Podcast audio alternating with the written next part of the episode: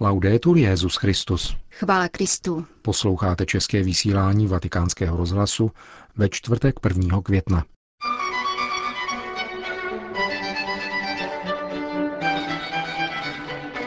Papež František vyjádřil blízkost rodině profesorky zavražděné v katolické škole v Lípsu.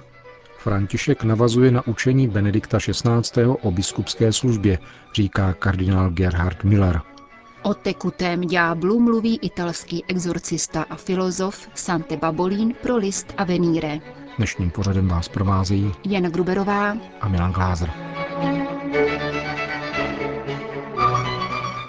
Zprávy Vatikánského rozhlasu. Vatikán, Anglie. Ujištění o modlitbě a blízkosti papeže Františka rodině profesorky zavražděné rukou patnáctiletého studenta předal ordináři anglického Leedsu a apoštolský nuncius ve Velké Británii arcibiskup Antonio Menini. K vraždě došlo v pondělí dvacátého osmého dubna v Corpus Christi Catholic College v anglickém Leedsu. Obětí je šedesátiletá profesorka španělštiny a náboženství Ann Maguire. Apoštolský nuncius vyjadřuje soustrast její rodině, přátelům a celé komunitě této katolické koleje a zároveň tlumočí výrazy duchovní blízkosti a solidarity ze strany papeže Františka. Mladík, který vraždu spáchal, je ve vazbě. Motivace zločinu se vyšetřuje. Vatikán, Alžírsko. Předseda Papežské rady pro mezináboženský dialog kardinál Jean-Louis Toran odjel na návštěvu Alžírska. Svatý otec jej jmenoval svým zvláštním legátem na oslavy stého výročí povýšení kostela svatého Augustina v Anabě v místech dávné Hypony na baziliku menší. Oslavy proběhnou druhého května, tedy v pátek, který je v muslimských zemích svátečním dnem. Jak napsal papež František v nominačním listu, alžírští biskupové jej srdečně zvali, aby osobně inauguroval zmíněnou baziliku, obnovenou díky štědrému přispění alžírské a francouzské společnosti i mnoha lidí dobré vůle. Papež proto vysílá svým jménem francouzského kardinála, který jako dlouholetý spolupracovník svatého stolce má na místě tlumočit papežovu náklonnost všem věřícím žijícím v Alžírsku. František v listu připomíná, že starobylá Hypona je známá ze svědectví mnoha křesťanů a byla také místem působení svatého Augustina. František svému vyslanci doporučuje, aby tamním náboženským i světským autoritám představil význam učení tohoto církevního otce také pro lidi naší doby.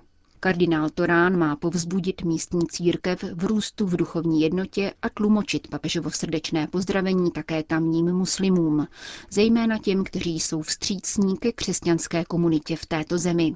Rekonstruovaná bazilika svatého Augustina byla slavnostně otevřena veřejnosti devatenáctého října minulého roku. Na opravu osobně přispěl také papež Benedikt šestnáctý. Chrám na kopci nad ruinami starověkého města Hippo Regius byl zasvěcen velkému církevnímu otci křesťanského západu dvacátého devátého března devatenáct set devět a o pět let později, druhého května tisíc devět set čtrnáct, obdržel status baziliky menší.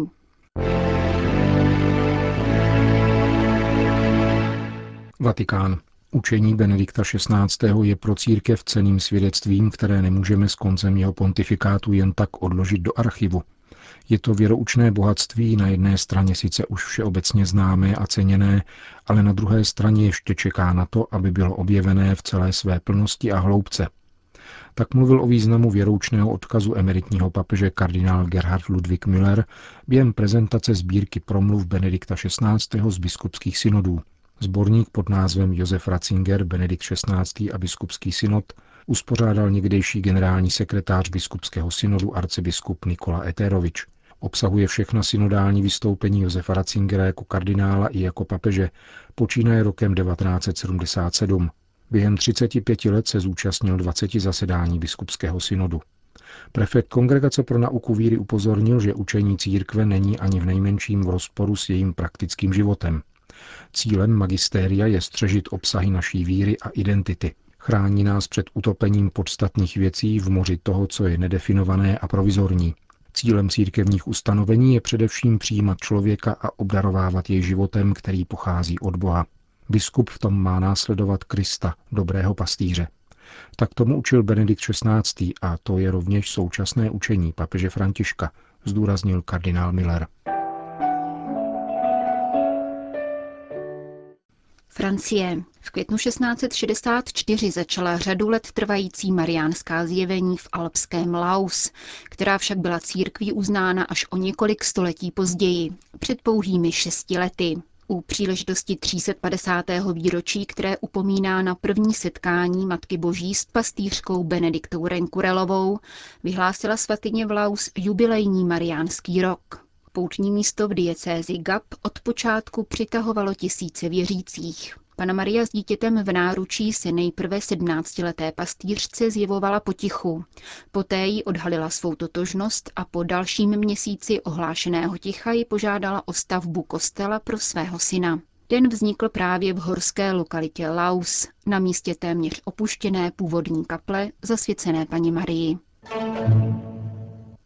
Řím. Italští biskupové zaslali gratulaci emeritnímu římskému rabínovi Eliu Toafovi, který včera dovršil devadesát devět let. Tento nestor římské židovské obce výrazně přispěl k rozvoji dialogu mezi katolickou církví a judaismem.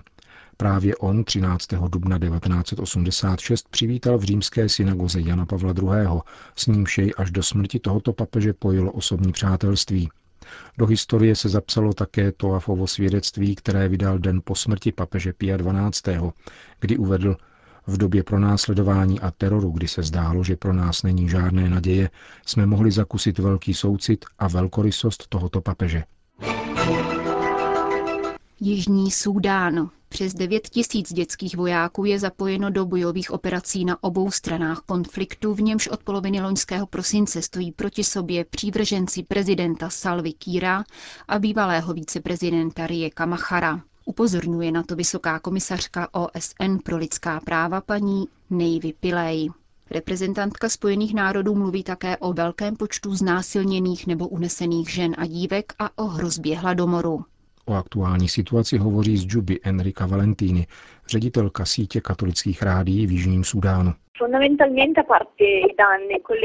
Kromě škod spojených s bojovými akcemi se lidé nejvíce obávají o přístup k jídlu. Na počátku krize se mluvilo zhruba o třech milionech lidí ohrožených hladem. Podle posledních zpráv vypracovaných různými humanitárními organizacemi hrozí hladomor až sedmi milionům lidí. První potřebou je tedy možnost rozdělovat potraviny, osivo a zajistit alespoň minimální stabilitu, aby bylo možné pracovat na polích. To je bezesporu první a nejnutnější potřeba obyvatel.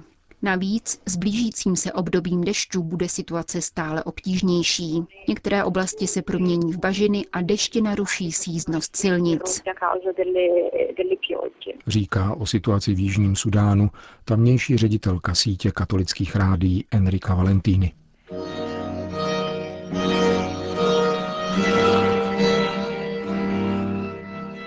Nikdy jsem nepochyboval o ďáblově existenci a jeho vlivu na člověka, ale jejich váhu jsem skutečně pochopil až od té doby, co sloužím jako exorcista. Ďábel je schopný zničit kultury a národy. Závidí člověku, zejména mu závidí jeho schopnost milovat.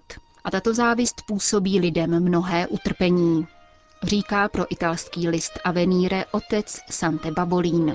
Italský kněz vyučoval více než čtyřicet let filozofii. Nejprve v Padovském semináři a poté na římské papežské Gregoriánské univerzitě. Po návratu do padovské diecéze jej biskup pověřil úřadem exorcisty.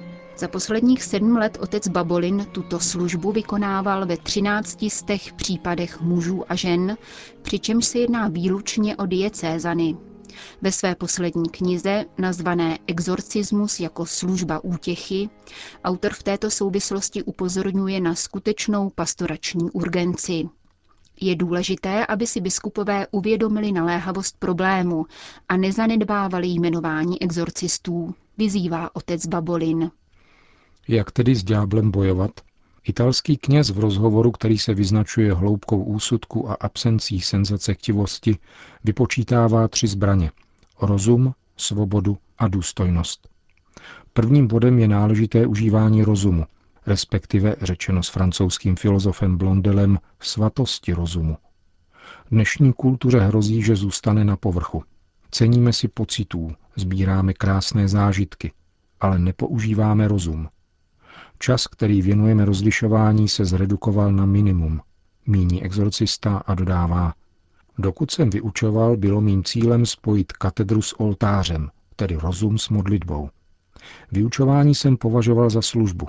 Nyní, když jsem připoután k oltáři, vím, že musím nadále používat rozum jako jediný nástroj, který člověk má k povinné analýze. Druhý bod, svobodu, otec Babolín úzce svazuje s rozumem. Ve světě, který vychvaluje spontánnost, se rozplývá svoboda, poznamenává exorcista. Základ svobody spočívá v rozumu. Omezujeme-li rozum, omezujeme svobodu. A jsme nezodpovědní za realitu, v níž žijeme. Jsme zmítáni bezprostředností a svými pocity.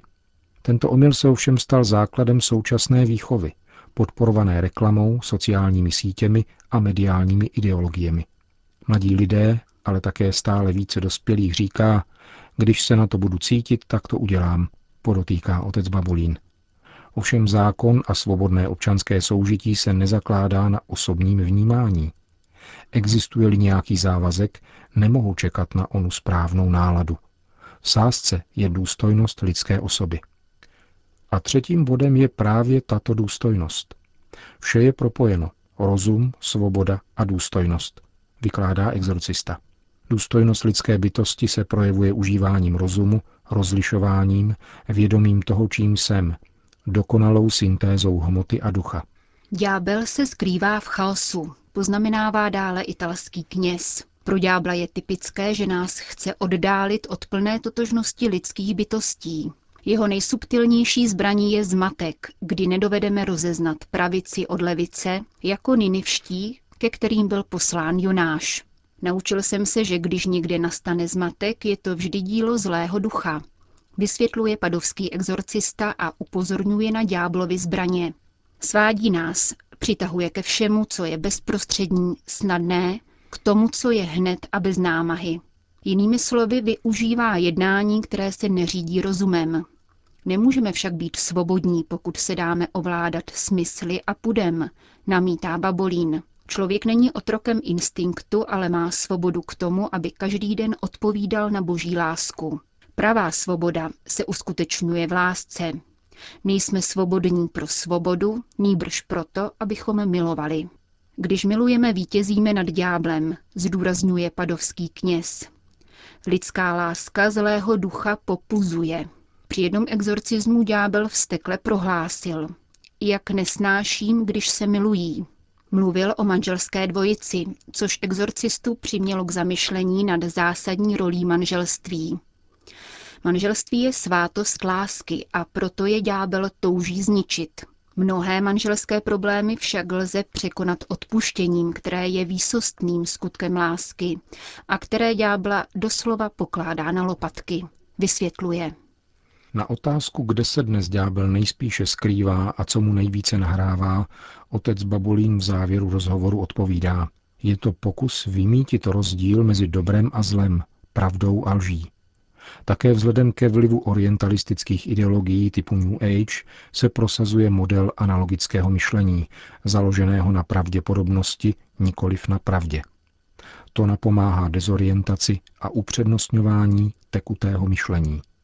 Věda se stává otrokyní techniky natolik, že vše, co je proveditelné technicky, se stává platné také vědecky.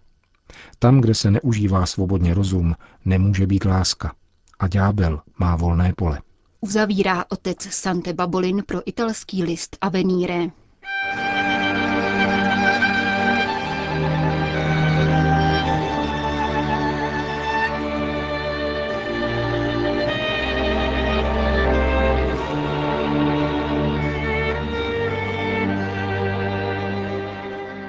Končíme české vysílání Vatikánského rozhlasu. Chvála Kristu. Laudetur Jesus Christus.